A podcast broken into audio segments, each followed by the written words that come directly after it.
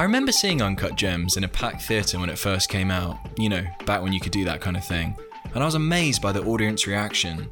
They were hooked on Howard, Adam Sandler's character, riding the highs and lows of every decision he made. I distinctly remember the collective gasp from 100 plus people when Howard makes his biggest bet of the film. It was as if they too were about to face the terrible consequences of his actions. A Safdie film grabs you and makes you conversely want to look away but not stop watching. It's no different in their debut film, the indie gem from 2009, Daddy Longlegs.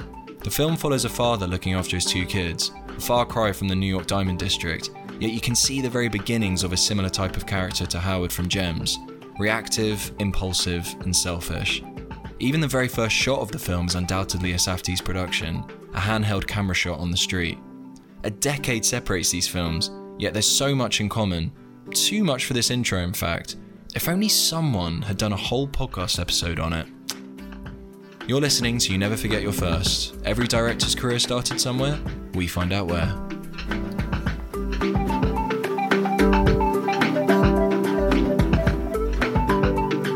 That's the end of the episode. welcome, everyone. Uh, no, welcome to You Never Forget Your First.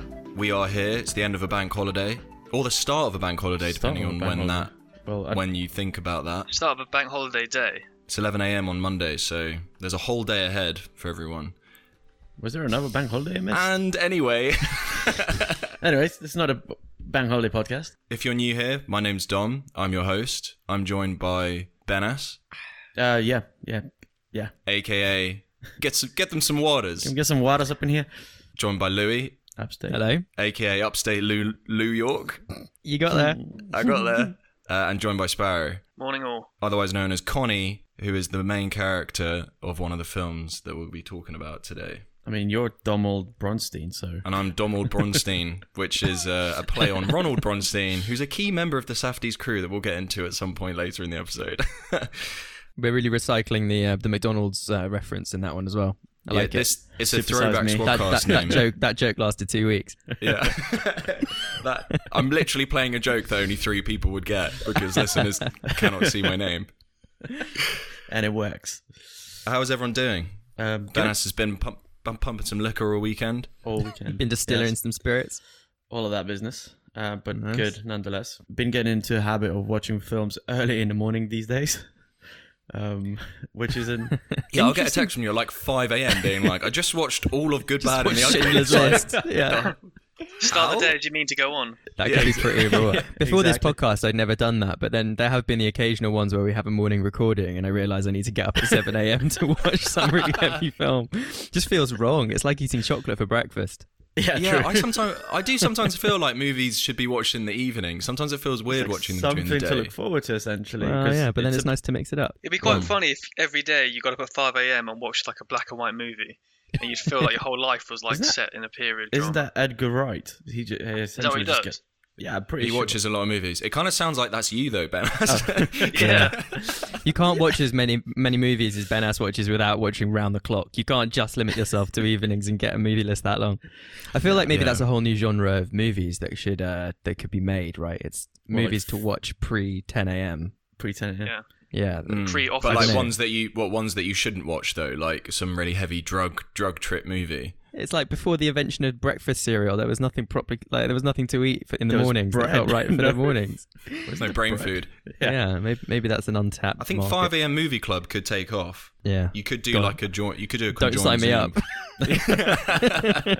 I think it, and I've signed you guys up without your permission. I think it I'll could be be, fun, but you could uh, you could inadvertently like screw up your day if you like if you watch like Requiem for a Dream first thing, and you just walk through the whole trudge through the whole day. and back to bed. Yeah. Just be depressed. Whatever you watch at 5 a.m. needs to set the mood and the tone for the rest of the 24 Needs hours. to be empowering.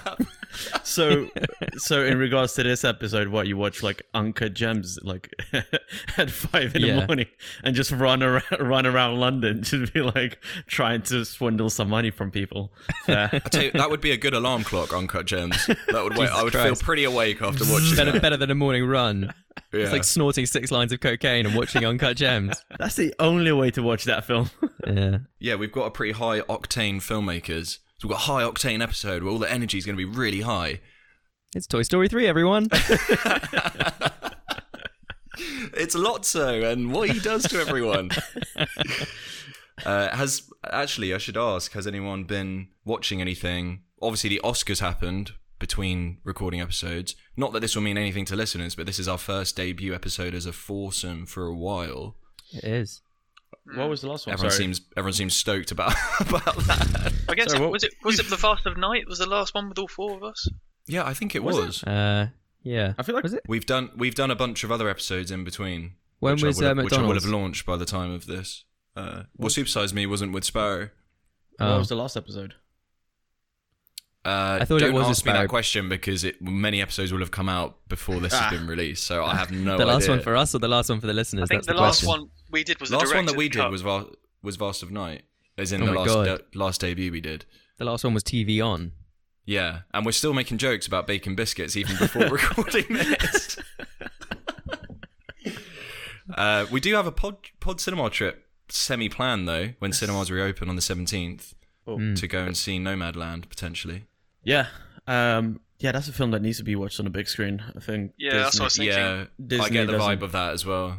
Because there was discussion as to whether, because it's Disney, whether or not it would get a proper cinema release. But like all I know is like Prince Charles is at least showing it for a little bit. I Um, think because of its Oscar, its Oscar win as well. yeah, it's got like it another be- push. Uh, same with probably like a few others, like Minari. Again, that's a film that was probably would benefit from a big screen as well. I know it's a quiet story, but um, it's a film that again, cinematography wise, really beautiful. Um, story itself was, was really good as well. Promising Young Woman may get a push as well, mainly because um, it's a very timely story and the fact that it's a good film nonetheless. You know. Um, Mm. But that's not Disney, I suppose. That's Universal. Actually, yeah, a lot of films being released on streamers isn't such a big deal for, for me anymore. I remember last lockdown, I was like, Oh, how dare they fucking do it? Moved on. Blasphemy. But to be fair, I've benefited from watching all these films. Guys, like- Ben has been muted. um, yeah, benefit from what from watching all these films like at home, which is great, uh, which is fine. You know, I'll watch them again when they get re-released in cinemas. But I'd rather watch a new film in a timely fashion and, instead of just like waiting another full year until cinemas safely Mm. reopen or whatever. Mm. Hmm. Because if it's a finan- financial support in a sense, like you want to go and pay f- to, to watch the film, yeah, you can always do that. That's not a big deal. All of us are saying at least Nomadland should be watched on a big Yeah, screen. for sure. Everyone Yeah, goes on yeah. about the cinematography of it, saying it's Which incredible. is so it like- feels feels like it should be watched. It's there. incredible, but I think like s- parts of it were filmed like on a 5D or some shit. like, It looked pretty stripped back when you see the behind the scenes. It's Yeah, literally like five people. fucking it's, student quite, it's really cool. yeah. I think student films probably have more people on it. Probably. Bunch of runners running around and shit. Yeah, it's interesting. Cinemas reopening on the 17th. Feels like we've gone so long without cinemas that I just almost. It's a- I was saying to a a friend. world. The last time I saw one of my friends was when Tenet was released, in, and we went to go see it at the IMAX, Oh, yeah. and that just felt like a flash in the pan, and then everything closed again. Mm. So it'd be now when things open, it's going to be That was back properly like f- for a while. Yeah, Last film I watched summer, was back in October in, in the cinema. I mean. But now it looks like if they open, they're going to stay open for yeah, for which So, is, which is good. it's good news. It's good news. It is good. Um, actually, actually, I've, I've got I've got a doc to to mention. Um, I know that I know it's a doc, sue me, but it's sort of actually a bit of a film. Is uh, I watched Supersonic, the Oasis doc. Oh yeah, yeah. Um, I've actually Good watched film. it twice in the last in the last three weeks because I thought it was so good. I had to rewatch it. It's done by the the people who did Amy, but it's mm. just such a good doc. Like it was recommended to me on Netflix. I wanted to see it for ages. It's just so well told, and like the visuals and the reconstruction of it all, and just the the way the voiceover is like paced with what you're seeing and and the whole story. It just just so entertaining. It's just kind of crazy that any of it ever happened in real Yeah. life. to be fair, um, yeah, it's, not, re- it's really well made. I've not yeah, seen it's really well Supersonic. done. What's It it about helps if you like, specific? if you like, Is if it you just like Oasis, obviously you're I don't. to like it a lot more just because. yeah? It's it's basically about the rise of Oasis. It's not about the brothers falling out. It's it's about like how they got big, but also kind of at the end it makes a big comment about bands in general nowadays and like the time Right. that they came up, like what the years meant for them, Mhm. um, about the end of the '90s and like the cultural cultural landscape for Louis and the political correspondent. Um, but yeah, it was uh, it was really good. I, I highly recommend it. Some Okay. really really good filmmaking in there. Yeah, yeah. There's, Nice. a, there's a separate Nice, film that came out recently, which is sort of linked but different. But this is like an actual movie as opposed to a doc called um, Creation, or I don't know if it's called Creation Records, but it was basically the record company that took on Oasis. Um, and it's, it's in that doc. Like there's got I forget. There's, there's quite a big like a character who runs it. Um, and in the in the film Creation, he's played by the same actor who plays Spud in Trainspotting. Um, Oh yeah. Oh, nice. but um, Uh, just yeah, I've but that's an actual movie as opposed to like a doc. did watch Chloe Zhao's debut, which we're going to do at some point soon. Oh. I suppose after we go see Nomadland. just quickly, Um, how what did you make of it? Just like in a few sentences. Just brief. Uh, yeah. I thought it was. I liked it. I thought it was very different, very ve- like naturalistic in a Yeah, yeah. completely different way that that isn't like a Linklater naturalistic. I don't know. It's Did you different. get through it in one sitting? No, I did two. Yeah, I had to do two. Same. Otherwise, I would have done. I would. Otherwise, I would have done one. Oh right, no, I just couldn't stick with it. Yeah, I get that. I get that. Should we just start talking about that instead? Uh, Just- and- This is just- Chloe just Zhao. move This is away. now a closed hour. It's just occurred to me there is there is one. I was trying to wrap my brains as to what I've seen. I, I did. There is one film I have watched. I don't know whether anyone else has seen it. I forget the name of the director. Um, The Lobster. Um, oh yeah, uh, who Oh, yeah. yeah. Weird film. Yeah, it's Yeah, a bit yeah, odd. It's a bit. Str- Yorgos, Sorry, you- you go, Yorgos go. Lanthimos. Colin yeah, I Farrell. saw. Yeah, I sort. I sort of. En- I sort of enjoyed it. Like it was I really love that Yeah. film.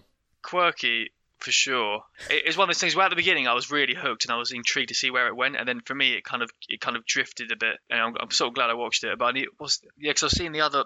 He's done three main films. I've seen The Killing of a Sacred Deer. That was good. and the favorite. Yeah, and a favorite. And yeah. also, oh, Dogtooth is it Bennis or something? yeah, Dogtooth. That was a fucked up film. Uh, it was Yeah, good. like see it. That oh, looks was good, the only- Uh, I watched that shit on Mubi. Um, that was like the. Sorry, so I watched two films on Mubi when I had it for like a whole year. Uh, I watched that and the Spike Lee uh, thing, uh, Inside Oh Man. yeah. So Mubi, okay. if you're listening, we're free to be sponsored. See, one of our hosts can't afford to pay every month. This is the thing that we're getting. This is the situation we're dealing with here. yeah, and put some actual good films on there, not something that you Hey. think. Hey, I'm just saying. Hey. Yo. Hey, don't don't insult our, spon- our potential sponsor, all right? I'm just saying. I will not be mean it. sponsored by They've- you know They've, someone who's they've got Chloe Zhao on there at the moment. actually. time I need for to that. check them out again.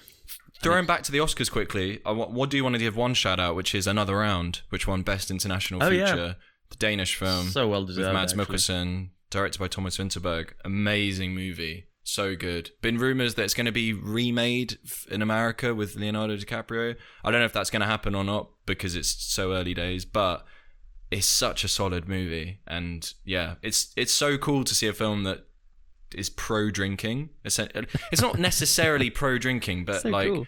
it's just cool to see a film that takes alcohol as being something that's actually part of our lives and not just like completely demonizing it Or romanticizing it when actually. or romanticizing it when so many people drink every day. Dom got a new job for the drinking week. lobby for the alcohol. Yeah. What I will say uh, about the Danish the Danish uh, Carlsberg Society has been secretly secretly sponsoring this podcast and has very fierce legal battles with Subway at the moment, given our last episode. I'd, I'd imagine there's a lot of meatball marinara getting involved. I gotta say, although this is so self-referential, the amount of people who have who have uh, who've reached out and said that that meatball marinara thing really made them laugh is is quite is too damn high. Um, It's good because it was in the last like it was in the last ten minutes of an hour and a half long episode, so it's something f- to. Uh, It- it was weird. people Something to shoot for. yeah, exactly. yeah, only for super fans. Dom, what what do you make of like um, the fact that so you know obviously another round is set around the Danish culture of drinking, which is a Yeah. very you know prominent prominent in Danish culture in a sense that it's yeah, a, similar to the UK a little bit. yeah, but again, there's not.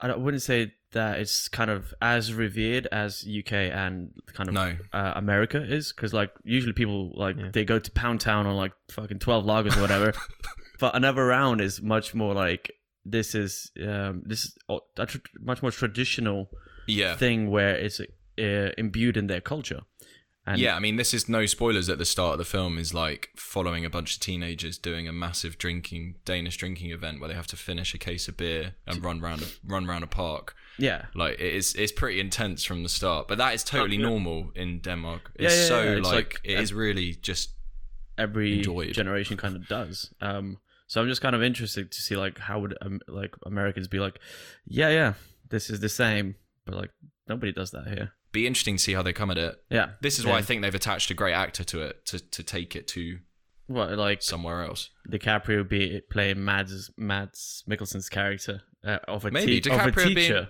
Yeah, DiCaprio being a history teacher in a secondary school. I could I could see that. the that. biggest complaint that Mads had on uh, on another round was that he's too handsome to play a fucking teacher. How is DiCaprio going to do it?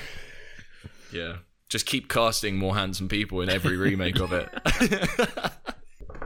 All right. Should we get into this week's film and director, Safdies. otherwise known as Safety. Safdies, and their first film, Daddy Longlegs, from 2009, believe it or not, which is a lot earlier than I thought it would. A lot later, sorry, than I thought it would be. But yeah, Safdie Brothers, they are a fan favorite of the YNF, YNFYF community, particularly Sparrow, Yeah. who uh, I think everyone. I think- think I don't. I think we're all. It's one of probably one of the few direct. Was two guys, isn't it? Two, the few directors where we're pretty much all we're all big aligned. fans of them. Yeah. I wouldn't say I'm the biggest fan, but uh, Oh. You definitely are. You definitely are their biggest fan, aren't you? Yeah, yeah, yeah. Of course, of course, of course. Uh, so You have a the Safdie films Brothers poster behind you on the recording. What, what is this? specially made for this podcast. yeah, Um, I, I kind of I li- I really like the Safdies, and I think a lot of listeners probably do Yeah, too. I do I put them as one of Sparrow's top directors, though. I feel like I, I associate you in the Safdies. Yeah, no, definitely. Well, yeah, me personally, like I put them top five for me. Like I love them. But um, but one thing Hmm. I find about them, did it take up one spot or did it take two spots? uh, well, I, I, haven't, I haven't given it that much thought, Benas. Oh. Let's, say- two. Are they? Oh, What are they? Is one of? Is Josh like two? And yeah, it's Benny's one better than the other. yeah, yeah, just Josh. I prefer, I prefer Josh on his own. Um, That's got to be a Yeah. segment on this episode. Well, which one Which is better? Safdie are you? Yeah, which Safdie are you? Well, we What- should say for people that don't. Well, sorry, no, sorry, you go, Sparrow. No, I was, I was just going to say we'll, we'll get into it more, but one of the things I find with the Safdies when speaking to other people, so I, I really rate them and I'm like, I think they're great, you should check them out. But they seem to be like a serious Marmite like directors. Some people are like, I found them, some people are like, I found the films really annoying, blah, blah, like it, like some people really don't like them at all. Um, that's, that's my, whereas, whereas some other directors are kind of like, yeah, it was okay. Like the, these guys do, from my experience, they are a bit Marmitey. The two films I've seen from them are hard to fucking watch, so I But can the- understand that. Yeah. Yeah, I find them really hard to watch. Well, Uncut Gems and Daddy Longlegs. I find them hard to watch because there's sort of no um they're deliberately chaotic, you know? There's no uh there's a very loose structure th- threading it all together. The, the 10 things happening at the same time in any given scene. The the sort of the, the language, the dialogue is is unstructured, which make, gives it a kind of realism. I mean, it, I, I'm sure all of that's deliberate, so credit to them for Yeah. you know get, achieving what they're trying to achieve. But I can understand why some people just hate that because it, it I think it puts quite a lot of demand on the viewer to actively participate in watching it. One thing, one thing Um, I I feel, found I feel like we're the hate we're the hate Safdie podcast now. no, no, this, this, this, this, No, that's this- not this necessarily is a bad thing. this is an interesting point, which I because I've had I've had the same kind of criticism from two different people on two different films, which I could, but it's it, and it's the sound design where in Uncut Gems, like one guy was like, it was really annoying because you can't really hear who's saying what. There's like just loads of people chatting at the beginning, and in Good Time at the beginning, when the when the bro when one of the brothers is talking, again the sound is a bit a bit like off, but I'm pretty. It must be deliberate, and I don't mind it. But like, but it's interesting that the sound design is like I can't really hear what they're saying. Um, is like a Yeah. criticism I've heard. Um, That's a big. It's a big part of their filmmaking, and actually, w- watching Daddy Longlegs really cemented that for me, which we'll get into. I think it's it's definitely deliberate and by design. I can't say I ever minded that. Like watching Uncut Gems, uh, like I knew who who like who you're meant to be watching, who you're meant to be paying attention to. Like you know when you have a conversation in the middle of the street with a person, like maybe a passerby you just met, or maybe a, friend, right? Your your your focus is on the person, right? But there's shit going on around you. Um, so I don't know. I've never had the issue of like isolating who I'm supposed to be watching. I think it's more also just how, um, and this is actually quite realistic, but just how many things happen that, that aren't really connected when you're watching somebody in one of those films, right? He's walking down the street and and you think you're going to follow a scene about one conversation and then it turns out it's about something completely different and we- Yeah, I remember yeah. I remember thinking this in Uncut Gems as well, sort of saying there are so many things that just don't go anywhere Hmm. and that's part of the point. It's like That's it's, the point. Yeah. Yeah, it's the Yeah. complete Yeah. kind of chaos of, of I mean, people do talk over each other in real life all the time. I don't know what you're talking about. I was wait. I was waiting for that joke. Um, let's let's pull back a little bit to the Safdies as filmmakers, because for people that are listening that might not know, they're two brothers, Josh and Benny, who direct. Um, who are from New York. I think New York is the backdrop to each of their films. I don't think they've done a film that's not in New York yet. Yeah, it was quite interesting reading up about them. They like their apparently their dad was quite big into like films and kind of got them into like um, movies, and by all accounts sounded quite an illustrious character, which is worth saying because um, their I think their parents are divorced, but that's what pulled the inspiration for Daddy Longlegs because I don't think it's any it's not any coincidence that it's like a dad who has them f- these two sons who I think are meant because I, I think it's a semi autobiographical I was going to ask, is that yeah? Y- Well, feels as, like as it. far as the research, that's what it led to. That's it's Yeah. semi. I don't think it's it's not. I think it's inspired by stories and Oh, stuff right. they've they've had, but I don't think it's like a true. Yeah, it's probably not like a you know day by day account. Yeah. of it.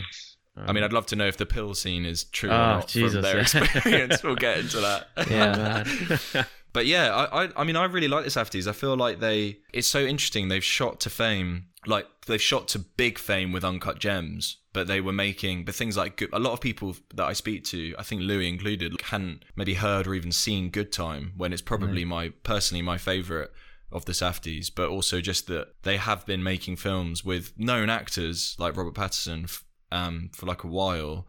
Do you think it's because of Netflix? Were they? Quite, yeah, I was going to say, were they quite well known in the film community then before Uncut Gems? Because to land that was- to well, land good- that movie with. Netflix, that's Good Time is what really I think put them on the map. Um, right. Yeah, yeah, yeah, yeah, yeah. Because Also I mean, then- the film before that was uh, Heaven Knows What. I- Yeah, Daddy Long Longlegs won some like big independent film so awards. yeah, I so they're think big was on the indie circuit, but you know, not Yeah. on the, not necessarily on the everyone's. Ben, that's warming up to the indie Yeah, yeah. conversation. um, but dusted his yeah. shoulder off. I was about to say that gif I sent of Adam Sandler where he's like, "This is how I win." yeah, for the listeners, we, we all we all got bespoke Adam Sandler gifts from Dom yesterday in preparation for today. Louis was the one who, in Uncut Gems when he's like, "I disagree." I When he said- disagree. whenever Louis hears a political viewpoint that might not be the same as his, I I disagree. Um, Respectfully disagree. so the the other, I suppose, the other thing to mention about the Safdies is they're properly like DIY filmmakers because at least two of their films they've directed together have been pretty low budget. I imagine one of them is like on sound, one of them's on camera. You know, that's probably the benefit of having like a brother that you do films with is that you can kind of like divvy up the roles a little bit. But I, I feel like that plays into the aesthetic of them as a as filmmakers. I just get a very DIY vibe from them, even even in Uncut Gems to some degree. Even though it is flashy and like colorful and stuff, I, I get a very much like Yeah. their fingerprints are all over their films, as opposed to oh, you know, a committee of people decided this scene didn't work. Do you know what I mean? Those two films do definitely have the kind of present. You feel the presence of the filmmaker more than you would Yeah. in most films, right? yeah, Yeah, It's I mean- deliberately stylized. I read that. Uh, how true I don't know, is, but uh, during the shooting of Uncut Gems, one of the brothers, maybe both, uh, was annoyed that the crew had to put out like uh, flyers and get permits to film on streets. They're like, "We just want to do this low key, man. Just fucking guerrilla film this." that's that is so interesting though because they film, seem man. As they've got bigger, their whole thing of because I think in this we'll get onto it, but in Daddy Longlegs, there's a scene in the Natural History Museum which mm. they snuck cameras. They weren't allowed to film in there, but they snuck cameras in to film those shots. and it's like I think that area is where they enjoy blurring the line between doc and actual, you know, like written screenplays. But I suppose when you get there's some point where you get so big as a filmmaker that you actually have to start closing streets down and stuff and that's when it becomes a bit like oh how do you recapture that magic of hmm. Hmm. having a scene where people don't know they're being filmed I think part of their style, actually, well, their, their now style basically came from almost a or may have come from like a practical purpose. So like they're known for like intense close-ups, and also like all like really really far away long shots. And if you think if you're filming in the street without a permit, if you film someone up close, and that's fine. And if you're so miles away, um, then people don't really know the camera's there. But if you try to film like someone like two meters away, you get like members of the public just looking at the camera. But by doing it either a real close up or miles away, you don't get that issue. Yeah, um, so I wonder whether it was uh, like what may have started as something which is just practical, then kind of became their style. I think that's a really good point. I think I think a lot of practicalities that they did in in lower budget films like Heaven Knows What or Daddy Longlegs, Heaven Knows What being the film after their debut was like limitations they had, and then they've just kind of brought them on to like other movies.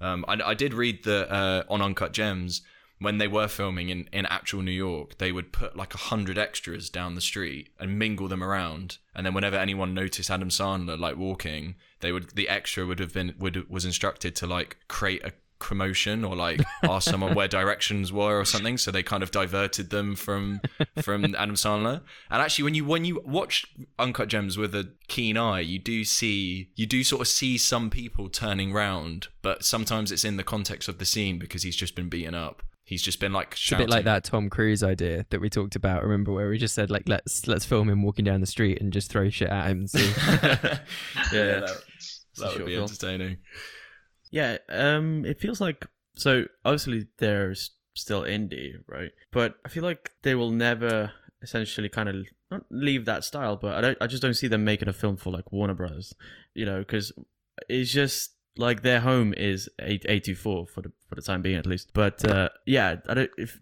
it's like they found that style, they'll ne- they'll probably never leave that style because it's just they're so hands on with it, and it's a bit like well, again, Nolan reference, but like um, you know how he one and up yeah, he's he, how he makes films that they're kind of like semi documentaries, much much like the Safdie brothers in the sense that he doesn't use a lot of green screen and he just like shoots what's there in a sense. So yeah. but his sensibilities kind of like allow him to you know make a sci-fi film whereas safdie's al- always like kind of like just boots on the ground kind of uh, guerrilla films type. So I feel, I feel like they've discovered that style and yeah they just don't see them kind of like moving up a notch if you will like there- there's act- actors will want to work with them for sure but uh, I just I just mean I don't just don't see uh, them making a let's say Interstellar Yeah, it's tricky because they they did start their own production company, right? Called Elara, I think Yeah, it's yeah, called, yeah. and and that is very much got like a sci-fi feel to like the logo and the music and all that. Yeah, and it, yeah. it feels like they want to make a sci-fi film. I've sort of I've read a few things where they've talked about wanting to make something because Well- Uncut Gems had a very sci-fi feel to it. Weirdly, Yeah. at the beginning, sure, with the whole Ethiopia gem, uncut gems, essentially. The- Basically, whenever the gem is in the film, well, one of- feels well, one of- yeah, yeah, yeah. It's like One of the things, of the less so in Daddy Longlegs, but the in certainly in Good Time and and uh, Uncut Gems, and I think in in Heaven Knows What is another key piece is their is their electronic soundtrack, as in it's almost what's the word like synonymous with their style now. Um, Mm. That kind of particularly in Good Time and Uncut Gems, like if you take and that gives it that gives it like that sort of sci-fi flavor as well. Well, to just uh, what I noticed today, um, what's watching Heaven knows what is that at again. five a.m. this morning. Yeah, um, that's so the whole synthesizer thing. Sure, it's there, but this time, maybe due to the context of the story, this time it had a much more horror type, horror film type vibe, kind of eighties, um, Hmm. 80s kind of um, you know slasher type teen films. So a lot of synthesizers but a lot of tension created uh, you know just to kind of in a ho- in a horror horror situation. And there are aspects of that film that could lend itself to to a horror genre. So i feel like they've been just kind of skipping genres and kind of intermingling them um, where it's like good time being a heist film a failed heist film if you will um, Uncut Gem just being like this kind of like almost like an action film essentially. Jewel jeweler film. yeah, yeah, yeah, yeah. Um, like a and- con man movie in a way, a little bit. yeah, a con, a con man movie. Um, then heaven knows what. Obviously, again, it's a bit like a drama, sure, but it has horror undertones to it, and essentially, Daddy Longlegs always felt like, yeah, it's a film that's like, uh, it's a bit like, I had Thunder Ro- Thunder Road vibes from uh, off of it. Kind of Annie Hall mix Thunder Road. Uh, so Sundance vibes. If A you will. question from from someone who's only watched Daddy Longlegs and Uncut Gems. Obviously, w- one of the things that links those two films is the the main character being very similar. Is that a recurring protagonist in other films? Do you know what I mean? Yeah. Do, do, do, do they usually have the same traits of being Yeah, they're usually unlikable and they get in their own way. right, like sort of chaotic and I think there's a likability to them though that hmm. I think it's very quite easy to wash them in like they're just annoying and not likable. But apparently on the front cover of the Uncut Gems script, it said "In Howard We Trust." Howard being the main character that Adam Sandler plays, yeah. and Yeah, Adam yeah. Sandler had a had a big thing with that because he was like, "I've read this script and I don't think Howard is likable, but you guys seem to love Howard." And they were kind of like, "Yeah, it's about the fact that you do love Howard. He just can't help but make a bad decision Yeah. all the time." I think They're I underdogs essentially, aren't they? So like Howard being an underdog because sure he's a hustler and you know he's trying to sell sell this opal and whatever, um, but yeah he's just waiting for a big payday. S- similar with um, the guy Get in, some waters. yeah, get some, get some more water essentially. In Daddy Longlegs, the guy again is just trying to, uh, he, what he's trying to be is just be a good father, but his own kind of. Me and Dom spoke about this. Like the guy is clearly trying to hold on to his kind of youth, um, kind of escaping youth, uh, and whilst trying to juggle this these responsibilities of being a father. Then in uh, heaven knows what, again you got characters who are addicts, but and they do try to escape that cycle. Being an addict is a vicious cycle. So again, they're kind of unlikable, and they're- some of them are dicks and shit. But you can see that that there's a You want to so, love them. So- yeah, you yeah.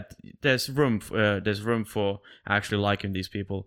That I- that I- makes them quite watchable for me personally. I feel like if I just out, if I out and out hated someone when I was yeah, watching yeah. it, I'd, you'd feel kind of that's the end of the road for you engaging with that character. But the, Adam Sandler does a very good job in Uncut Gems and Robert Pattinson actually. In Well, fact, well, I'd- everyone I'd, in all I, their well. I'd, I'd say I would count. I do agree with the fundamental thing that they're, they're kind of flawed characters who are like who do have likable like past them, like in Uncut Gems and in Daddy Longlegs. But I'd say it is less so in Good Time. Connie in Good Time is far more like selfish and has less. He's far less. I mean, I like him, but he is far less likable. Like the guy in Daddy Longlegs is like he is kind of like a nice guy. He means well, but he's like he just does stupid shit. Like whereas.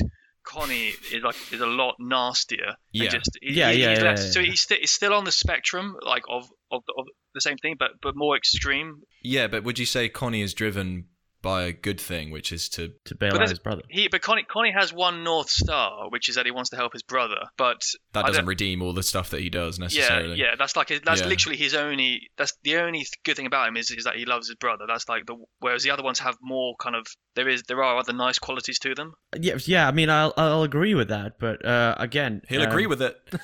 But But you're wrong. I feel like uh, yeah, Connie does some bad shit and stuff. but uh, he, you know, you say he has one one north star, but that's the the whole drive of his. You know, that's what fuels him. So that's his sole purpose, essentially, within the world of that film. His sole purpose is to actually help his brother here. So nothing, everything else trumps that. So because it's a heist movie, you have to have that engine to the character. I think. But yeah, I take your point, Benas. The the the, the, lo- the the drive of saving his brother therefore trumps everything else. yeah, Um, yeah, yeah. Which Should Again- we get into Daddy Daddy Longlegs a little bit? But before we do, I feel like it's worth mentioning who Ronald Bronstein is Yeah. because in in researching this, it feels like even if you are a diehard Safdie fan, as as us, even Sparrow might not even have known who Ronald Bronstein actually is. So it's relevant to Daddy Longlegs because he is the main actor in Daddy Longlegs. He's the dad. Yeah. But he also seems to be the third Safdie brother. So he's co-written and co-edited all of their movies.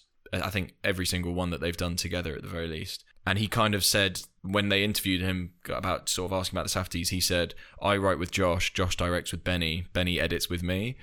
So, and it's interesting when you look at the credits, you do see it. Benny and Ronald are like credited as editors, Mm. but Josh is more writing and directing. So there's kind of it's interesting, but he's just such an integral part of their trio. I mean, you look on the credits for Uncut Gems, he's he is one of the three writers of the film. So yeah, it's it's it's interesting that he kind of did this role with Daddy Longlegs and then doesn't seem to have acted since, but yet seemed to win a few awards for his acting. Like, and he, he I personally thought he was like great in it. I Yeah, thought he was a great thought actor. So it's just kind of random that he like did this amazing acting in this one film. What's their and then has relationship been to? the- Are they just friends? Is it kind of?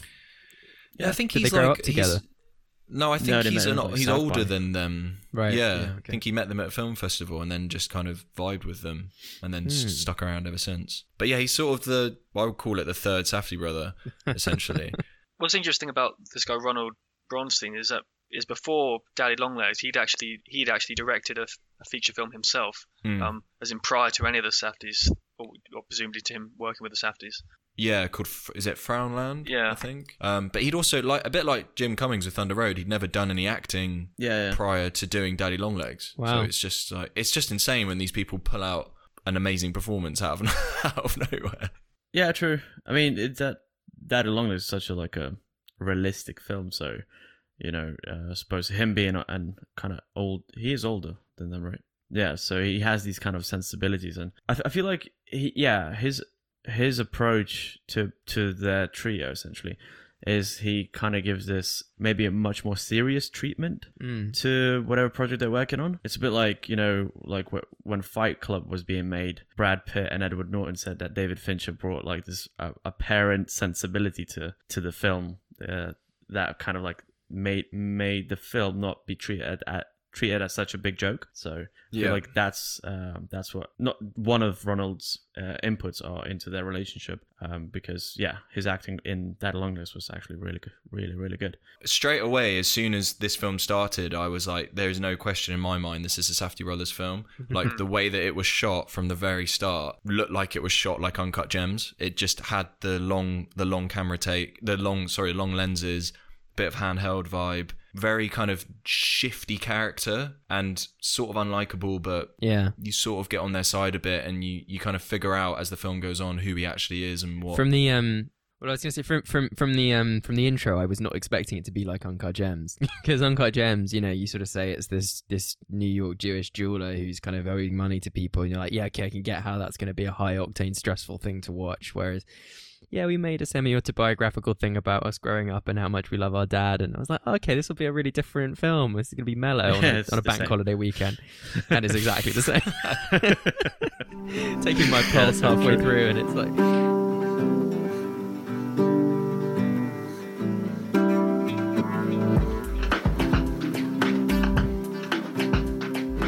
It's really good though. I mean, it's it's it's it's undoubtedly a good film because it's the Louis Safdie brothers film, isn't it? I feel it's the character-led, low, low-key, like Um, indie. yeah, good question. I don't know. I don't know if I preferred it to Uncut Gems. Did I? I think they're such We similar be, we seem to be measuring everything against Uncut Gems. Yeah, yeah. well, it's just the, it's just the only other it's the only other Safdie I've seen, so I'm sort of trying to decide if it's better or worse. I guess I just think they're really really similar films. It's like it's like if um if someone came along to them, which they did, and said, "We'll give you shitloads of money to basically remake Daddy Longlegs in a different setting," then Uncut Gems is what you would get.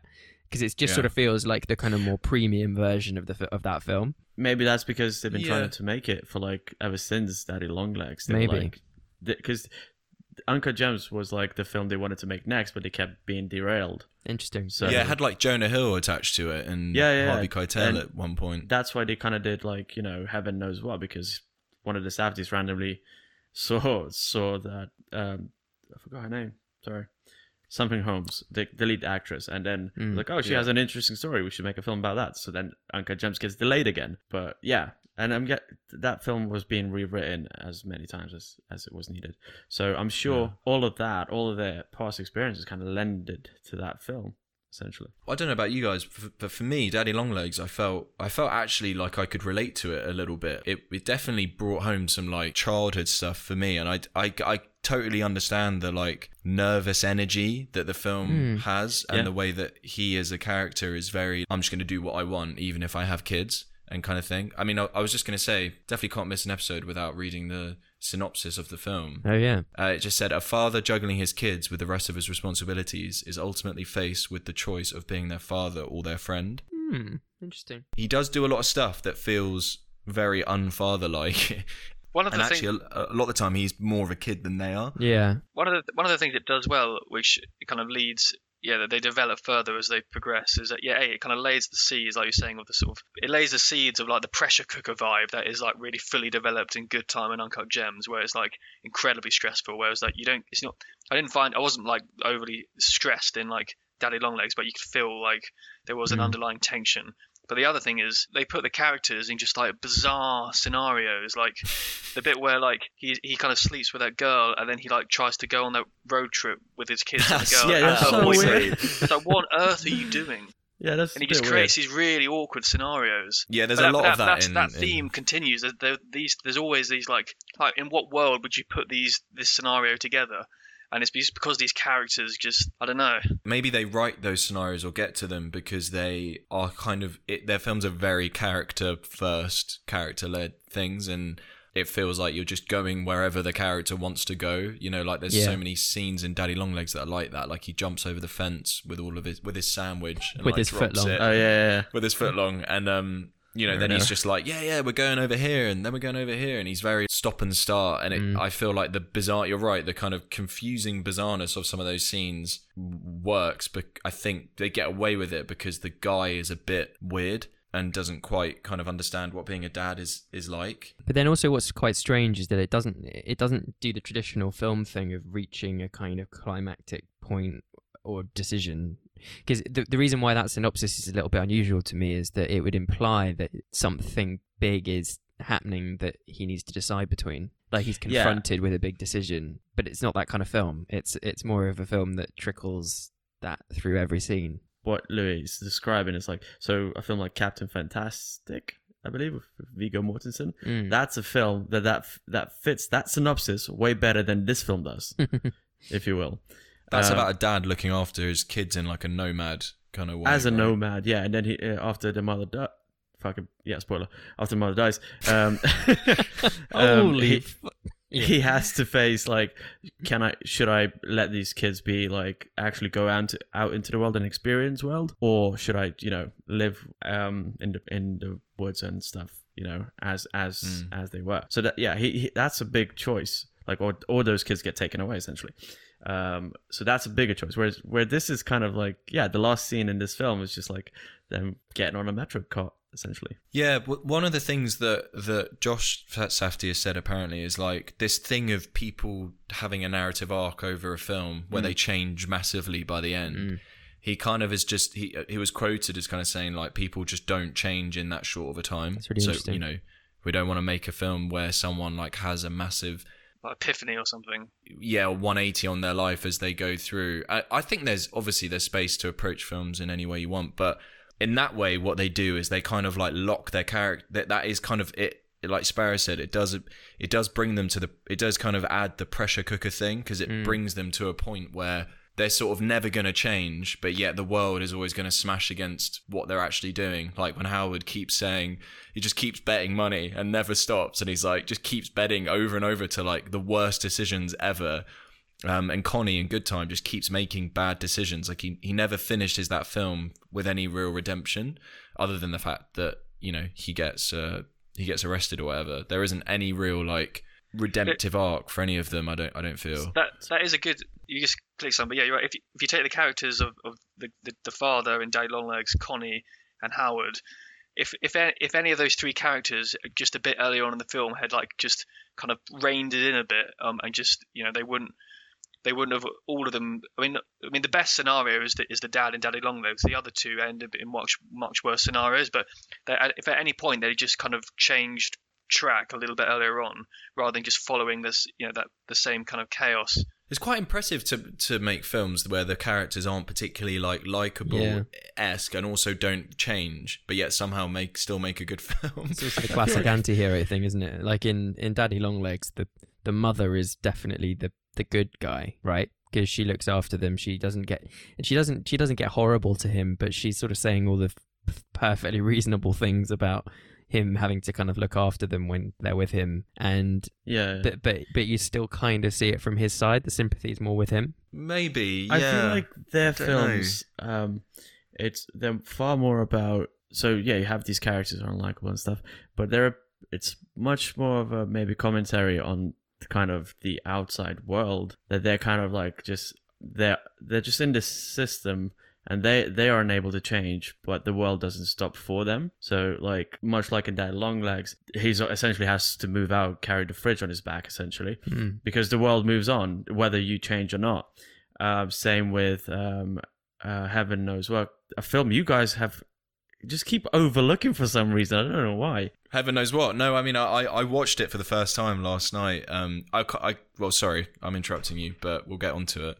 Yeah, it's a, again, it's a film because people just don't want to change. They they are forcing this cycle of just coming back to a place they were in before, essentially. Mm. Same with uh, yeah, good time. Nothing, nothing really happens to these people. It's just the rest of the world moves on without them. Yeah, it's a good point though. The, I, f- I feel like their films come alive when the real world smashes with whatever that that character Yeah, kind yeah, of yeah. refuses to to, To change change, and- about themselves. Yeah. Guess that's why you get all those scenes in Daddy Longlegs where we should talk about it. The, the scene where they uh, where he crushes the pills and decides to Jesus. decides to give give each of his kids a sleeping pill so that or part of a sleeping pill. I think it's one eighth of a pill or something, so that they eighth, can yeah, um, yeah. so that they can go to coma. sleep. We've all done it. that that basically does it so that he can go to work and not have anyone have to look after the kids, and then he ends up accident- accidentally putting them in like a like a four week coma or something. But you know, I feel like if that's if that's not actually biographical and that's not actually true, then that's a really harsh thing to accuse their dad of doing. Yeah, yeah, yeah. I mean, where'd you get the info- inspiration? Yeah. For that? when he does that, you kind of you know, and then the doctor comes around, the doctor friend, and it's Oh, yeah, like he's yeah, like, I should- essentially you've put them Should call the You put them cops. in a coma.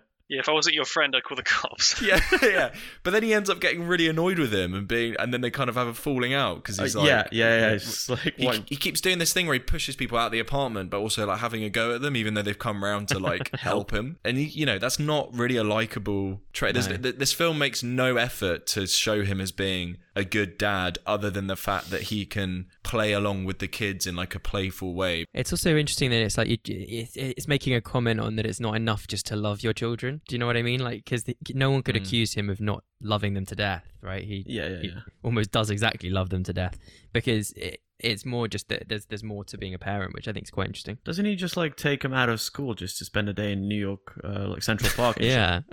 Like we're not going to school today. We're going to Central Park and uh, History Museum, whatever it was. So that's yeah, that's kind of it. That's what your friend would do. Like exactly. that's not what your what parent Ferris Bueller would do. Just quick question. Uh, I, I feel like I missed something in that film, which is you know when they played racquetball or whatever, squash or whatever it was. Racquetball. The fuck was that about the naked dude? Oh, yeah. just rubbing Oh, his yeah. balls. Was that alluding to Yeah. some That homoeroticism? really came out of it- nowhere. I thought that was He just kind of It's, uh, rubbed his balls, looked at him, and then the dad nodded at him. I was like, "What kind of environment is this?" I thought it was um I thought again it's one of those uncut gem style things of oh, things that nowhere. go nowhere. But I, I, I what I read into it was that he was um he was like dangerous and a predator and could potentially, yeah, potentially. but again it was one of those sort of you know oh that's that gonna go anywhere nope on to the next scene I've got a question for Sparrow on this. Uh, them laying plot points and then them going nowhere. This is this is somewhat news to me a little bit. Having Really? even having seen all their films, is that is that something that you've noticed? Well, funny enough, I was, I was going to say there's. I don't know if anyone else has seen it, but I, I watched a couple of their short films. They go Um, nowhere. And there's one called the Black Balloon. If basically this short film follows this black balloon floating around, but in amongst it, it has a similar sort of thing where a guy is talking frantically, and there's loads of other random, basically like like the Uncut Gems thing, where it opens a whole bunch of rabbit holes, and you don't really know any one of ten things could happen, but in the end, obviously, only one or two things happen. I don't know if. I, it's definitely really, really present. Um, I, I didn't really think of it until Louis like stated it a few weeks ago in the podcast with Uncut Gems, because it's so clear in that. There's there's so many things you can look at that things that could have happened um, and they just they just like they have hundreds of thousands and they just tip them all over the table i mean But any one is of it- these could could be what happens but it's less so in i didn't find it as much in good time to be honest Yeah, maybe Mm. it's because it's a heist movie and it kind of has a purpose Yeah, to it's every much more scene a confined and isolated. But I find their films to be like a day in the life of. So, if you will, like that short film that you just mentioned, sounds like a day in the life of a was it Black Balloon? yeah Um, so essentially, yeah, if you follow, let's say, yeah, if you follow someone or if you go out on a street, right, there's hundreds and thousands of things happening. You can make a short film out of each one of those, and that's just what the kind of uber naturalistic way of making those films, like just showing that, like a glimpse of people's lives. So you overhear a conversation and you could follow that, but then you follow Adam Sandler actually going down the street. You don't engage with that conversation. So yeah, it's it it gives um the the the, the films kind of like uh, another layer of it of of Yeah. of naturalism where like yeah this you know a bunch of shit could actually just like actually happen but enough, none of it does because none none of it actually implicates your life or in this case Yeah, that's You know. much more closer to how I think you experienced life in general. I feel. I feel Yeah. like they've they've cracked a way of showing stuff that feels like it's not just about what's in the frame, but what's outside of the frame. Like all the conversations and the Yeah. noises and the people who go past and stuff, and you know all that like- kind of stuff adds like to it just adds another texture Yeah. that doesn't necessarily put all of the realism on like the way it's shot for example because uncut gems is if you could say it's very highly stylized as it's shot it actually probably doesn't look like real life at all but the way that it's kind of put together through all those different elements feels like it adds it kind of achieves like a different form of realism. I feel like their way of showing realism is the best way to describe it. It would be um, imagine I don't know Trafalgar Square, right? And you stand there with the camera, and you just single out a single person, and you just follow them with a long lens, um, just follow them for a little bit, and that's your that's your focus. That's your short film. Whilst there's things going on around them, but you're just focusing on this one person. Bit like another short film. Sorry, kind of related, kind of unrelated. I remember we what we did a short film on a podcast, or maybe we talked about it, or something like that, where a couple argues on a New York street, I believe it was, yeah about Yeah, taking yeah. a shortcut or something like that. Yeah, yeah. That's that is a Safdie type of short film where they just like take a long lens and just point it because that's what he like in another interview i read that he during a basketball game or something like that uh, one of the Safdies just pulls out a phone and just like starts filming a dude uh, a kid essentially was uh, applying ketchup to just fries so that's that's what i mean it's like that's their thing yeah just singling out someone The other thing that I thought in Daddy Longlegs was I, I felt like the dad. I don't know if anyone else thought this, but the dad didn't want to be like because he this the setup is he has the kids for two weeks, right? In between, they kind of go between him and the mum. But I felt like the dad made every effort to kind of almost not be forgotten. He was constantly wanting to be the center of attention and wanting to kind of cement himself in that way in the kid's mind. Like when the guy was jet skiing, uh, sorry, water skiing behind the boat, and he kept trying to get everyone to look at him and and do his thing, and like there's so many other scenes where he wants all the focus to be on him and, and kind of wants pushes people to get what he wants. And it and I feel like you can see that trait in Connie Robert Pattinson's character from Good Time. You can also see that trait in Howard from Uncut Gems. And I'm pretty sure you can see that trait in Heaven Knows What as well. It just feels feels like their characters all do have an element of selfishness. I don't know. It's it's interesting. It's really only occurring maybe it's obvious to you guys but it's just occurring to me now when you look at all their characters. They do sort of feel like they all come from a very similar place. isn't it all because it's kind of self-preservation like not wanting to change that's a selfish trait in itself With the Daddy Longlegs guy, there does seem to be a bit of a yeah. This just furthering what you're saying. Like there is a bit of a disconnect, like with him. So when there's a bit where he has to go into work, otherwise he's going to lose his job. So he goes around to all his mates saying, "Can you please take care of my kids? I'm going to lose my job." And they're like, "No, I can't. I'm working." And he's like, "Yeah, but I'm going to lose my job." And it's like, and they're like, "Well, no, but but I'm working as well. This is this is your problem." And he's just like, "Yeah, but my kid is like, he's he's just got this disconnect. It's like, why isn't anyone helping me? Like, Yeah. as, as Yeah, if true. he, as if he's like, oh, do you know what I mean? He doesn't realize that other people have like stuff going on. yeah, going priorities on as well. Yeah. again that's that that is again a selfish trait isn't it just kind of looking at yourself from a, on a very microsp- microscopic level You can, all- I mean, it, this is maybe controversial to say, but you can sympathize with Howard and Uncut a little bit. And you can sympathize with the dad in Daddy Longlegs because he is a dad and has kids. You can you can totally understand the holistic thing of like, oh, I need someone to look after my kids. I'm trying to make ends meet and stuff. But then you can also see when you look at other scenes that he doesn't help himself at all in any way. yeah yeah yeah yeah that's very true just a quick question uh, about so the Safdie filmography and their style in general gets kind of like jumbled together with the word with the words stress or panic inducing i never got any sense of that through any out through any out of their films whether it be uncut gems good time like Daddy Longlegs if anyone felt that um i don't know there's never any sense of like stress or stress or like Really? you know yeah Maybe that's you just got a high, a super high, High stress, stress threshold, tolerance. Yeah. Uh, maybe. Probably So I from working in bars and shit. Good, good time and uncut gems are definitely like, yeah, you put for for a film. You you. Well, I was like on edge. You know, it's it's tense, it's hectic. Yeah. Um, Mm. I, I That- found. yeah, I mean, Same. most of the rev- reviews for that film are like, fuck it, it's heart attack inducing. you know uh, stress levels off the chain and shit. And that's why people a lot of people didn't like it as well because they're like, oh, you know, I don't want to be stressed in a film. What the hell is that about? That's true, Um, actually. Yeah. So So- I, I I never got that, and I'm just wondering like, am I missing something? Yeah, I don't know. I think there's so many things in it that make you stressed out. The um, there's the really like really tight shots. It's constant shaky cam. It's um, it's all the it's Yeah. all the plot lines that go nowhere.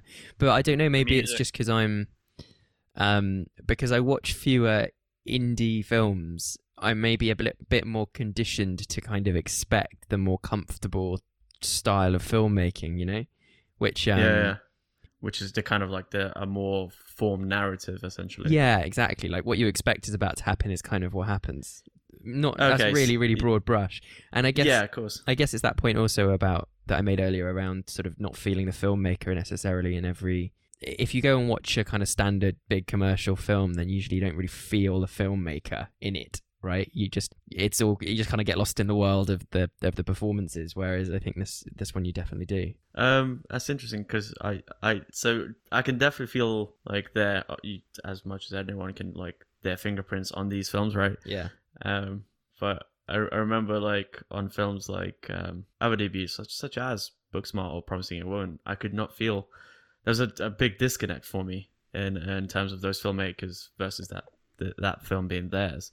Whether it's their first debut or you know their third film, it doesn't matter. There's such an elusive quality to that stuff. Like Yeah, yeah, people yeah. people will watch a Nolan film and be like, I know it's a Nolan. If you didn't tell me, I'd know it's a Nolan Yeah. film.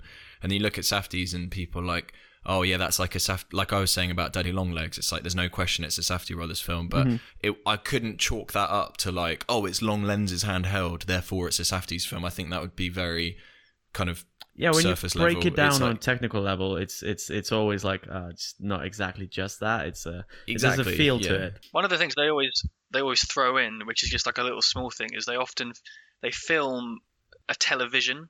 So that I mean, the television is like because if you know if you film a television with your camera, it's kind of like on the camera it looks kind of crackly. oh yeah, Um, yeah. and they do that. I don't know if they do it in Heaven Black. knows what, but they do it in the other three. yeah. They do do Um, it in heaven knows what because yeah. they, they they watch a uh, they watch a horror movie on Uh, TV. a, a, um, Yeah. Hellraiser That is a S- Sparrow's a proper Safdies fan. Yeah, That's yeah, like yeah, a yeah. proper specific thing to know. And But like I need to- did that in Uncut Gems, but they didn't contact NBA over the use of their clips. So it's obviously just the real games being played. Um, so they were like, "Oh yeah, if if we get sued by NBA, we'll just be like, there's there's a clause in it that they were like, yeah, we just we're covered, we're we're fine. but basically, if you know the score of of the 2012 playoffs, you already know what's going to happen in the film because obviously they didn't Oh, change okay, it. yeah. Was going to say randomly. Did you know that Casey Neistat produced Daddy Longlegs, Oh. the famous famous big YouTuber? He was uh, one of two producers on the film, um, which which to me makes sense because he's like kind of a on the street New York kind of storyteller or whatever. So it, it fit, they feel very much that they're from the same aesthetic. And also another filmmaker we have done on this pod, Ariel Schulman, who's one of the directors of Catfish that Oh, we right. did. Yeah, He was an art, art director on this film. He's in the credits as an art director.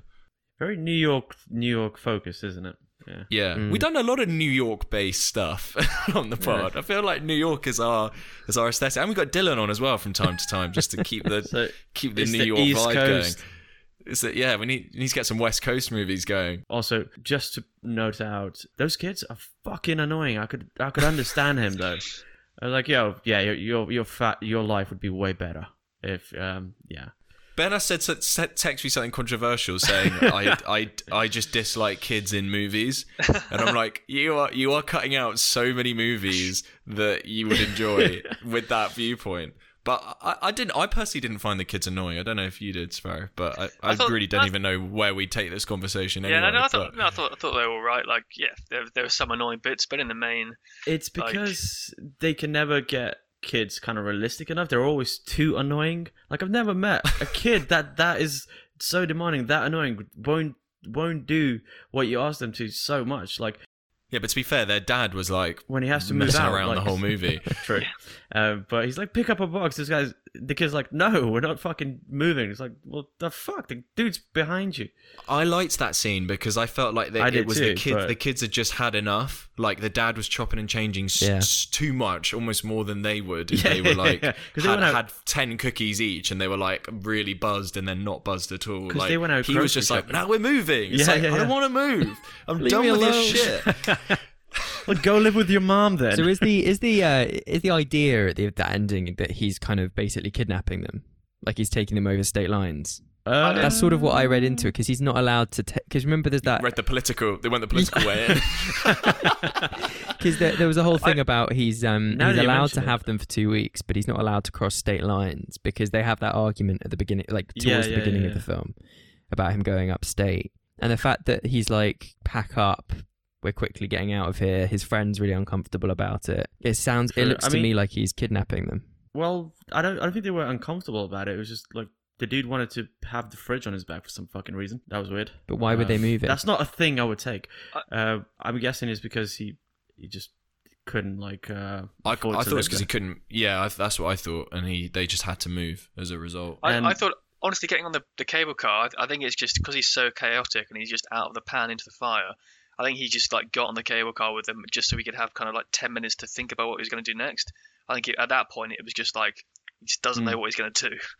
Um, Yeah, So he yeah, just needs kind some of, time like, to think. running on fumes there. Yeah. Also, like that bit where you know he's like he asked for help to move from the guy.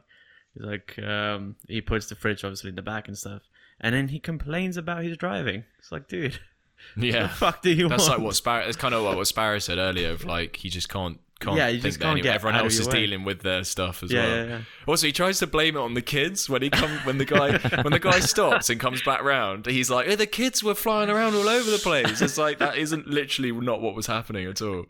Um, it does it does make you yeah for, for me on maybe a personal level. It just for me it made it did make me it did make me kind of think. God, the way that your parents act and how they are is just like it does has such an impact on who Mm. you are. Oh yeah. and what your child what your childhood is like because like he was just fucking around the whole movie like he never really actually did anything for them he kind of did it yeah. because he wanted to So you're you're completely right. He does what he wants. Like for example, whilst the kids were in the coma, he got arrested, like for for graffitiing dad.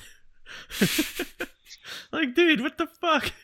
Your Yeah, kids. fun. I loved how that was his way to get out of it. It was like, "Did you see what I graffiti?" It's like, doesn't make a difference.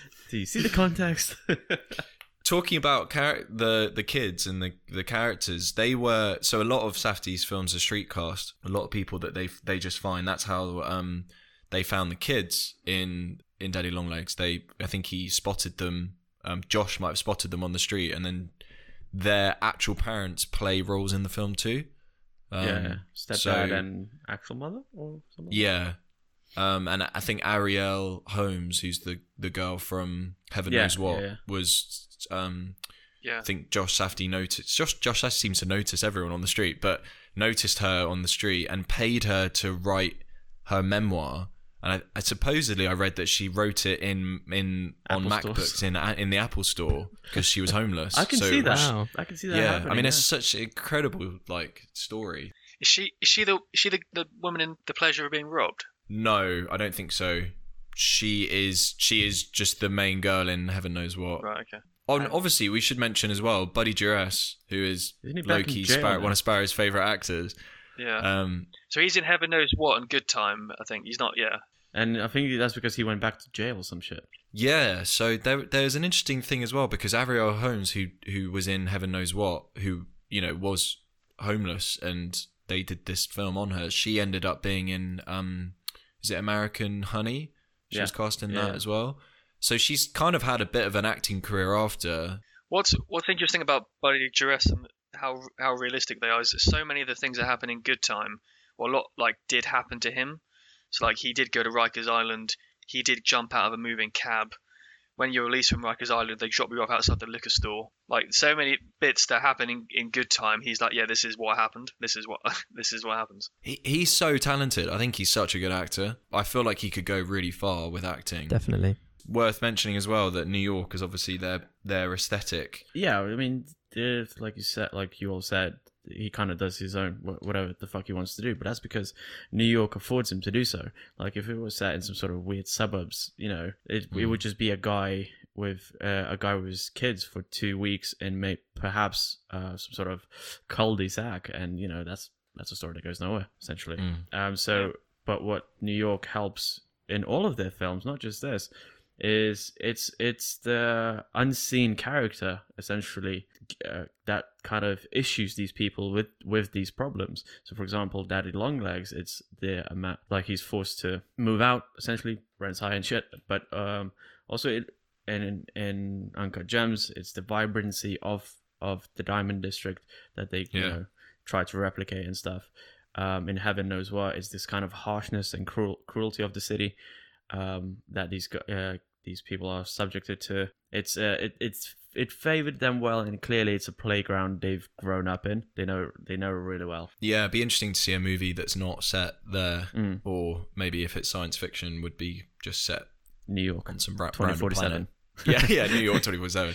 Got a question for you, Louis. Actually, which I thought was interesting, was the the a lot of people have said that New York is maybe not as interesting or lost its like its uh Oh, yeah. I don't know its its color that maybe it had in previous like years. But I I kind of fit, and there's an basically someone made an argument that the Safdies are trying to kind of, although it's not maybe their intention when they make a film, but they're trying to show that New York is somewhere that their hmm. characters and their stories seem to suggest there's like a whole underbelly and color to the city that maybe doesn't get shown in like big romantic comedies or Is the Avengers it's- movies where they use New York. It's like the I could genuinely feel like Howard is someone who lives in Yeah. New Yeah, York yeah, yeah. in in modern day and not like some Annie Hall thing that was like back in the glory days of New York or Yeah, whatever. yeah. That's you know, what people are I referring know, I to just- essentially. I guess I direct it at Louis because you're obviously a New York aficionado. who know- Tell me more about nightlife in New York. Yeah, tell me more about nightlife in New York. I guess, Um, yeah, I don't know. I mean, I I never, I didn't visit New York in the so-called glory days, ever, but I know that I know the narrative goes that you know New York used to be terrifying and the murder capital of the world and dirty, and that was what was glorious about it. Like forty years ago. and that, well, in the eighties, yeah, in Joker, that was like what they play off a lot, isn't it? It's like yeah. the, the the grimness of the city. yeah. And so now there's this kind of feeling that everything that once was, you know, a little bit of a dive, but also kind of beautiful, is now just a Oh, I'm, Starbucks. I'm sorry. It's not. It's not a fucking capital murder of the world anymore. No. Like, yeah, that's a, that's a big problem to have. Yeah, I know, but that's that's the paradox, isn't it? They sort of say like it's got gentrified, it became cleaner and safer, and and and had less soul. That's basically the way the story goes. I don't know if it's true because I didn't experience it in the old days, but I think you know, I'm sure if you asked any New Yorker, D, they would probably say that that that side of New York still exists. You just need to know where to find it. And But you You're also right, need to, the right story and character Yeah, to really yeah. tell it yeah, as well. and I guess the Safdies are focusing on the side of New York that still lives like that. Um, and they and you're right, their characters are sort of such classic New Yorkers, right? That's why they go for the the sort of Jewish jewelers, Mm, for instance. Well, actually, I actually think Uncut Gems was inspired by the stories their dad told them about working in the Diamond District. Oh, really? I don't think their dad was, was Howard. No. No, he was like a. necessarily, I think he That'd a said, they said like thing. he was a runner. He would just run ju- jewelry between jewelries like diamonds and stuff. Yeah. So it feels like these stories that people have from New York and like the things that people tell each other is very much inspired the type of films they make. I thought it was interesting that Robert Pattinson saw Heaven Knows What, got in contact with them and said he wanted to do a film with them, and then they ended up making Good Time as a result of him, as a result of needing to generate a script to, to get him to make a film with him. And to be fair, he didn't even see like Heaven Knows What. Apparently, he saw an image of from Heaven Knows What. And he's like, I want that type of energy on a set. And he's like, we didn't even have a set. He was just on the street. the shot of from heaven knows what of of Arielle Holmes like with the blue and red lighting on her face, the extreme close up. Mhm. I feel like that is then done with Connie in Good Time. um, Yeah, I saw that at, at the ours too. end, and Yeah, then yeah, yeah. it's kind of done with Howard a little bit. There's a few times where you there's get like an extreme close up. Yeah, yeah, You yeah. feel like the uh, the neon soaked face close up is like their Kubrick version of the of like a Kubrick shot. You know, Isn't like that the a very face New shot. York thing in itself then? This kind of Dunno. late, the late night dive, diveness and neon signs. I mean, Yeah. yeah, I mean, if you read e- even from a literary point of view, like if you read any novels set in New York in like eight, 80s and 90s, like Big Lights, Big City, it's always about like this divey, sure, but it's all neon soaked city. Yeah. So Yeah, yeah. I can see And that. that plays a massive factor in the, the cinematography of, of Good Time is like so much of it that the lighting is just like, for example, a television in a room or just neon lights. It's like it's quite dimly lit, and it but it adds into that sort of greasy sort of Yeah. Yeah, it's it's because it's, it's all artificial light, isn't it? So it Yeah. feels greasy. It's not natural. So like you know, if you set this set any of their films in Minnesota, it would feel differently because you know there's a lot of natural light available and stuff. So it's not it it, it becomes yeah, it's kind of like a different movie in itself, just just by the way of use of light. You get that with Howard, where like the Diamond District lighting is very, very larger than life and makes you feel like Yeah, you're, yeah, yeah. you're the king, king of the world or whatever. And then it also sometimes feels as though it's like seedy in the underbelly Mhm. kind of thing. Um, Especially Yeah, when ju- you oh. go into Howard's office and stuff, you have to get like buzzed in. and It's all clinical lighting and stuff. that buzzer, man, that buzzer is just that, that scene. That scene goes on for an annoyingly long time, but it, that's what draws you into it. Yeah. Like. Get them some waters. Get them some waters. I love how he's just standing Oh, behind the thing. He's like, "Let us in, Howard." He's like, "Oh, it's not working." and actually, on that, the uh, we talked a little bit about the sound. The overlapping sound thing was something that was is definitely present in Daddy Longlegs. People talking over each other a little bit, but there's this scene in Good Time, which Sparrow will probably be able to remember, but which I've actually got a funny piece of trivia on. But I think when they go to the um, the bail bond guy, you know, Yeah, when co- yeah. yeah, Yeah. and they and it's like dude who's got, who's got like two phones. He's Oh, like yeah, talking yeah, yeah. on two phones.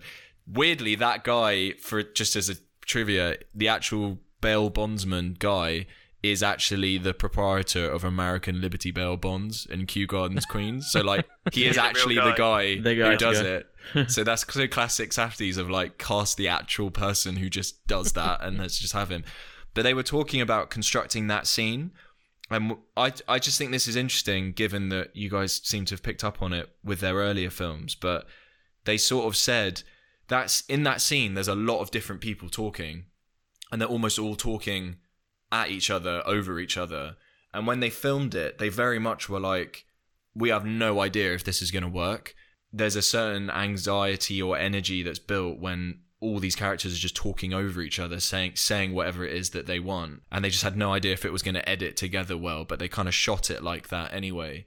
Um, and when they put it together they were like oh this is actually really interesting. It almost feels like you're sort of there in the room a bit more because you haven't got oh here's del- deliver your line perfectly and then let's get the reverse shot and deliver your line perfectly which is what stand standard Yeah. you know filmmaking kind of is isn't it it's like everyone needs to hear their lines um Isn't that what people really- complained about in Tenet? People not being able to hear lines. well i was going to bring tenet up but i feel like the, the, the difference there is nolan is trying to mix dialogue into the sound mix to create like a, a real experience you know that you sh- probably should have at the imax or something. Whereas here i feel like it's going after it's not so much ex- obscuring the voices so that you can't hear them but kind of mixing them together and over each other to make it feel like there is a real conversation going on in this very stressful room. You've got to Mm. really concentrate to just see to stay to keep up with what's going on. Because there is about three different conversations happening at the same time. No, I agree, and it's a thing they've they've obviously done, and it's definitely a trait of theirs. It's, it's probably what a lot of people suggest it induces stress or whatever, Mm. panic or what the fuck it is. Is that they can't keep up, so they're stressed? Maybe I don't know. Yeah, maybe. I don't think I've ever stressed in a film. Just doesn't happen. Um, Yeah, the um the the apparently one of their big influences is Irvine Welsh, who is the writer of Interesting. Trainspotting, and that's quite kind of telling for a lot of the characters and stories that they choose. yeah, kind of seedy, kind of like boss. Underbelly of society. Yeah. And obviously John Cassavetes is another influence for them. Makes sense. Kind of Yeah, pick- realism doc Pick a camera films. and go. Yeah. Yeah. Films that feel like they're you can't tell whether or not they're actually actors or whether or not they're Yeah, it's actually definitely a JC trait as well, Yeah. isn't it? Link. statement of the obvious, but you just you get you'll just get in the real detail. So, for example, like the costume that the bail bond guy wears, well, it's not a costume. That's just what he wears. Mm. Like if it, if he, if he Showed up, had it, basically showed up to work. and he's on like Yeah. seven phones when he's yeah, no, but talking if, to them if as well. has, yeah, but just like he might have like I don't know, there might be some, there'll be things that like if you're writing a bail bond scene, like you know, and you didn't know really anything about it, then you kind of try and think about what they would do. But there, there, there's bound to be like little nuances which you wouldn't, you just wouldn't know about to write in. Whereas he, he would probably just do them in the scene, Yeah, um, yeah, which yeah. just adds to it. completely. Yeah, it makes it everything just that much more authentic. A couple things I thought was interesting. No guns were in good time, even though it's a heist film. Just thought that was a, Oh, an yeah. achievement. Yeah, that is interesting. I didn't realize that till you mentioned it. Yeah, so it's quite odd, like Well, considering again- that guns tend to be the thing that people throw in there to like raise the stakes, and then it, there's no gun in there at all because the stakes are already crazy high. But it's a it's a heist film, but it again when watching it, I, I never felt like oh this is legit straight up a heist film. It's not a heist film in the most purest sense of the word. I'd say it's um it's a um in a way it's more like a spin off of a heist film, kind of like. uh when you think of a heist film, I, I'm thinking um, Inception on a big level or Reservoir Dogs on an indie level. Um, you know, they're both essentially heist films, bank robberies, whatever. But yeah, I, I, I would never be like, oh, give me top 10 heist films. Good Time might not make that list. In the sense that I would never think of it as a heist film, not because it's yeah, no. I, I get that. I get. Yeah, it's definitely it's definitely not like an all out and out heist heist movie necessarily. Although that is kind of the main driver for a lot of the plot. But I'd say it's my favorite Safdie's film. I don't know why. But I can't necessarily Pattinson. pinpoint why, but I don't know. I I think it's just got a good energy to it. Feels very inventive. But Not that their other movies aren't, but I just for me it feels like the one that I connect with the most. Mine would be either Heaven Knows What. Um, I just like the the dirtiness, the kind of raw aesthetic. Yeah, it. I called that to be your favorite Safdies. and yeah, yeah, I- yeah. I'm glad to hear that I got that right. well. Um, it's just much. Yeah, the whole. It's quite a raw movie. I found it quite tricky to watch at times. There's yeah, and especially like you know, it's it's about addicts, and you know, a lot of people when they watch films about on addicts, uh, there's a a preconceived bias about it. So not everyone goes in with uh, you know a kind of unbiased mind. Uh, to kind of follow people, kind of constantly keep fucking up and keep fucking up, and you- essentially be like, why am I watching this? Right? It's a bit like watching Inside Llewyn Davis. It's like, well, you know, these people uh, just can't get out of their own way, and that's what makes them interesting for me. That you know, their own stubbornness, essentially. Not that the rest of the films aren't about that or anything, but uh, yeah, I feel like Uncut Gems, great, obviously good film and stuff, but it's it's it's just a bit this too disconnected for me. I would say, yeah. Really it's- okay. I mean, it's set in a diamond district. This guy goes see The Weeknd on on a Saturday afternoon. he's clearly told not to come and stuff. So I'm like, yeah, cool. But whereas um, Heaven Knows What just felt much more primitive. I think my favorite Safdie scene in any Safdie's film is when Howard is like still trying to bullshit people that he's on the phone, and they Oh, take yeah. his phone. Off, they take his phone off him, and they're Yeah. like, "There's no one on the fucking phone." it's just like his constant shit that he keeps doing. It's so entertaining, Uncut Gem. I watched it for a second time the other day, and I'd only seen it in the cinema. I think with Louis bef- once before, and it was a great cinema experience. Like the crowd was properly with it. It was it was awesome. But watching it again in the isolation at home, and also just for the second time, you do really notice the little touches to detail. And I I don't know. For me, it's a great movie because it's it's both impactful the first time you watch it, but you also miss a lot of stuff. And then when you rewatch it, you kind of then mine it for all that other stuff that happens. My favorite bit of it is um again this is something which gets mixed mixed reviews. I I absolutely love the ending. The um I don't know if it's spoiling it, but the um Well, we spoiled a lot of movies on yeah, this. when the guy, I yeah, think. when, Take when, it we Just straight. go with it. when that guy Phil just comes out and shoots him, it's just like oh like I, Yeah. I, Yeah, I it's also good- think that guy moment. Phil's such a good character. The um what's what's the the, the loan shark? Yeah, I think it's Phil. I think that's I yeah, I kind of agree actually. I think that's where the um that's where this kind of filmmaking style of chaos don't know where to look thing really comes into its own because those big events that in most films you would kind of see coming in Yeah, uncut yeah, yeah. gems you had you have no idea so it's really shocking Because you honestly feel like obviously he won the money, so you know they'll be like, "Oh, just pay us and we'll leave." And then he's like, "Nah, fuck that! You kept me in that box for like how long's a He's- basketball well, game? Like forty minutes." Yeah, and Yeah, and they yeah. don't play. He doesn't play that like it really does come out of nowhere in the physicality of the acting. Like it doesn't. He doesn't seem like he's pent up, and then he's gonna like pull Yeah, out the yeah, gun yeah. and then they're going to make a big thing about the gun being pulled. It's very much just like he just does it out of nowhere. Matter of Which fact, feels, simple. I don't know, feels quite quite realistic. Like it's just a spur of the yeah, moment. shocking. But there's I, I I I read into it in kind of there's kind of two ways to look at it. I thought one is um that he is just the guy Phil doesn't like Howard. He just over the film he, he learns to hate him. He just finds him annoying and stuff. So part of it, and he's been like he like he's been embarrassed by Howard by being locked in that room. So one one school of thought is like he just he just fucking hates Howard and just loses it. The the other school of thought is he can take the money for himself This is your Um, eye wad for uh, by getting James. rid of Howard and yeah, and get by getting rid of the others. He because Howard has just won this massive bet, he can take it for himself by knocking off Howard and I don't know what he did. What you know, he ends up killing the other guy as well. Well, wasn't there a? I f- sorry, I forget that film's ending. I haven't watched it since since the first time. In doesn't the girl get the money? Uh, yeah. Sorry, I forgot her Yeah, name. Julia I Fox. think they're- is it? But they're try they've sent people to try and intercept the girl. It- well, you know, it was set up to fail. The dude was making bets left, right, and center throughout the fucking film. So just kept betting the whole movie. just wouldn't Like- stop. There was a theme to it. well, I think we've covered a fair amount of the Safdies. I think so. Here's a question for you guys: What what would you want to see Safdies tackle next in terms of a film? Ooh. Personally, for me, I would want to see them make a. I'd like to see a sci-fi film by them, but in the style of their. But they're doing one, aren't they? They're doing 48 a remake of this film, 48 48 hours. hours. Yeah, that's been talked about. What's that? That's um, not a remake which now. is a- Apparently, it changed direction. It's like a its own thing now. Yeah, it doesn't seem clear what their next film is going to be. I'd Um, love but to I mean, see if you, uh, a western, just like a contained western, it done in their style.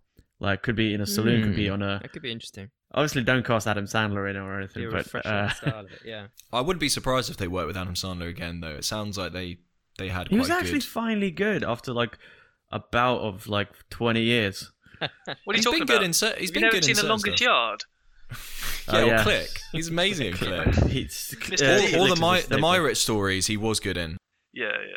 Oh yeah, like I remember him from films like Happy Gilmore. Like that's what I remember. Great want. movie. That's Yeah, probably his, exactly. one of his best films. Yeah, so I want more of that Adam Sandler. I mentioned news. this on the other pod. Benny Safdie, he's going to act in this Paul Thomas Anderson film. Yes. Um, he's Yeah, also in yeah. a Disney series. Star He's, he's in the new Obi Wan. He's cast in the Obi Wan Oh, series yeah, Obi-Wan. as well. Yeah, He which is is, quite Obi-Wan. interesting. He's going to give up directing and being act, be an actor full time. yeah, well, he, he's sort- he's that one out of the two that seems to act because obviously he he plays the main the other main role brother in Good Time. Yeah, Um, and clearly so he wants. He's got he's got chops for sure. drops. Why not? I mean, Did you know that, that that character in Good Time, the brother, was was actually a character in Uncut Gems? He was meant to be a guy with disabilities that Howard takes in and looks after, and he's like one of the kind of periphery characters in Uncut Gems. But they kind of pulled him out of Uncut Gems and put it into him Good in. Time, and saw that there was a script there, or a- or a, I think like that a works better. there. I think that because like if you're gonna give something to Pattinson's character kind of redeeming, yeah, you need that. basically it's a decade from Daddy Longlegs to Uncut Gems, which is not in filmmaking. That's not a long lot time. of time, considering that there's been two other films made in between those two that I would say are very But The good. thing is, the way they make films, uh, you know, it's uh, guerrilla style, or at least you know the past the past ones were. So those don't necessarily do take three to four months to shoot. They take about you know they can take up to two weeks. For Safdies, I feel like they're constantly make they're constantly yeah, it making seems like they're quite prolific. and they yeah. they feel like they're kind of a jackass generation where they're like you know where they're like just yo grab the camera and let's go. Let's Yeah, sit in yeah. this trolley Did you for see an hour. the the short they filmed with Adam Sandler after Uncut Gems? Like right after it was the I think Sa- I've that. Silverman versus Goldman Yeah, yeah, yeah, thing, yeah. where it's them and it's like.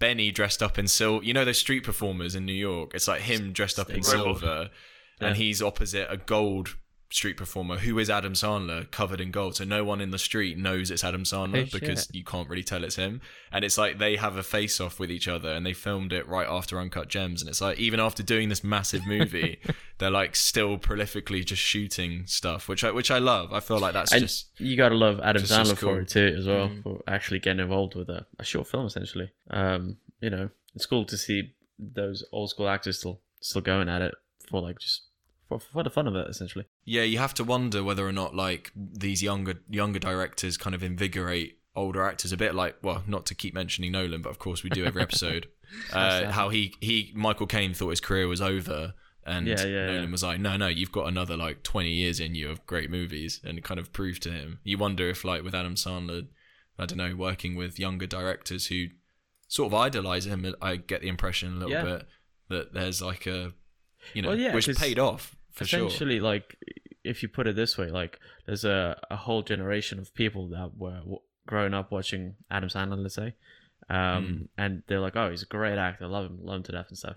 And a lot of that generation has grown up now to be directors and you know filmmakers. So they do want to work with the people they idolized when they were kids. So michael caine would be an example. Fucking liam neeson took on like what in 2008 he became a fucking action star that's still going today so Yeah, he seems ageless. yeah, so yeah, I, I agree that the younger generation kind of like pick out their idols from yesteryear essentially and Bring 'em just back. Give, give them a brand new identity. Dom, have have you ever had like a stress experience, stressful experience watching a Safdie film? Because I've asked these guys and they kind of said yeah. Louis sort of alluded to Daddy Longlegs feeling like a bit of a stressful watch, which I didn't Didn't get. experience. I can see why you Mm. would watching it because it's a different type of stress in that it's like a normal character being put through very horrifying situations. Um, I would say I'd be lying if I said when I watched Uncut Gems at the cinema, the energy of the crowd and all of the like gasps when Howard just kept doubling down on these terrible decisions. I, I, you do start to feel a sense of like shit. I really feel for this guy, and you, you do get involved with it. So, but when people sort of said, "Oh, it's a," what was that thing the Guardian said? It was like a knife fight in a phone box or something. I I feel like that's maybe a bit sensationalist for me, but again, I can totally understand why people felt stressed watching Uncut Gems because it, it's you know there's no doubt about it. It is it is a stressful watch. It just doesn't mean that everyone wa- who watches it is going to feel that Mm. Yeah. anxiety. The way the film's put together and the way that in the actual story with the character just being doubling down on all this crazy stuff, you do it does create that pressure cooker. But yeah, I, I guess my answer is yes, but not to all their movies. Um, but you know, nothing seems nothing gets you, Benas. Nothing scares you. Nothing, nothing makes you anxious watching a film. It's like a pop challenge. Yeah, I feel like we need to Yeah. find. I mean, you even watch Come and See, which is the famous like Russian war Yeah, film yeah, that yeah. people say is like one of the wor- one of the kind of worst Hardest things to watch. film. Yeah. watching experiences of a great movie. But like that, that seemed like you were watching a, a, a kids Disney Pixar movie. So, I don't know what's gonna get you. We have to find something. We need to. You need to be like. You need to be a fighter pilot or something, Ben. As you obviously got nerves of steel. Yeah. Talents are wasted, man.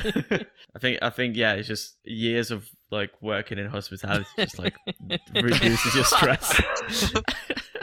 That is funny. Nothing will get you now. We've delved into Safdies pretty hard. Yeah, I mean, also you kind of said that about half an hour ago, and I feel like we I get know. a new life And then we got again. I know. if I cut that first one out, people are going to be like, "What's Bernard's talking about?" If anyone is still with us and hasn't passed out to the anxiety of talking about uncut gems, I just want to make Benas nervous. yeah. House that Jack built. Have you seen that? Yeah, that's yeah. meant to be okay. You fell asleep to that. Yeah, cool, cool, cool. Well, that's not that. That that's the one where Lars von Trier got ambulances outside the cinema. Yeah, I mean, that's that a was- great PR. That's a great that PR PR. stunt. But Ah. yeah. Yeah. Louis, Louis rolling his Yeah, eyes. yeah, like, yeah. how much did they put Yeah, behind exactly. that? The agency meeting where that was decided. we asked. we asked moviegoers. All right. Well, my heart is beating really fast, so I got to get off this podcast. Benas looks like he's about to fall asleep. Uh, so um, it's goodbye from me. It's goodbye from Connie. See ya. Goodbye from. Gotta get some waters. Let's get Yeah, people yeah. Let some me just waters. get some waters for these guys. Yeah, that's me. Now. uh, and goodbye from upstate New Yeah. York. Good night. Good night. Good night. Okay. Okay. Good How night. long has this recording been going on for? we started at 11 a.m. White Badass is falling asleep. It's two in the morning now.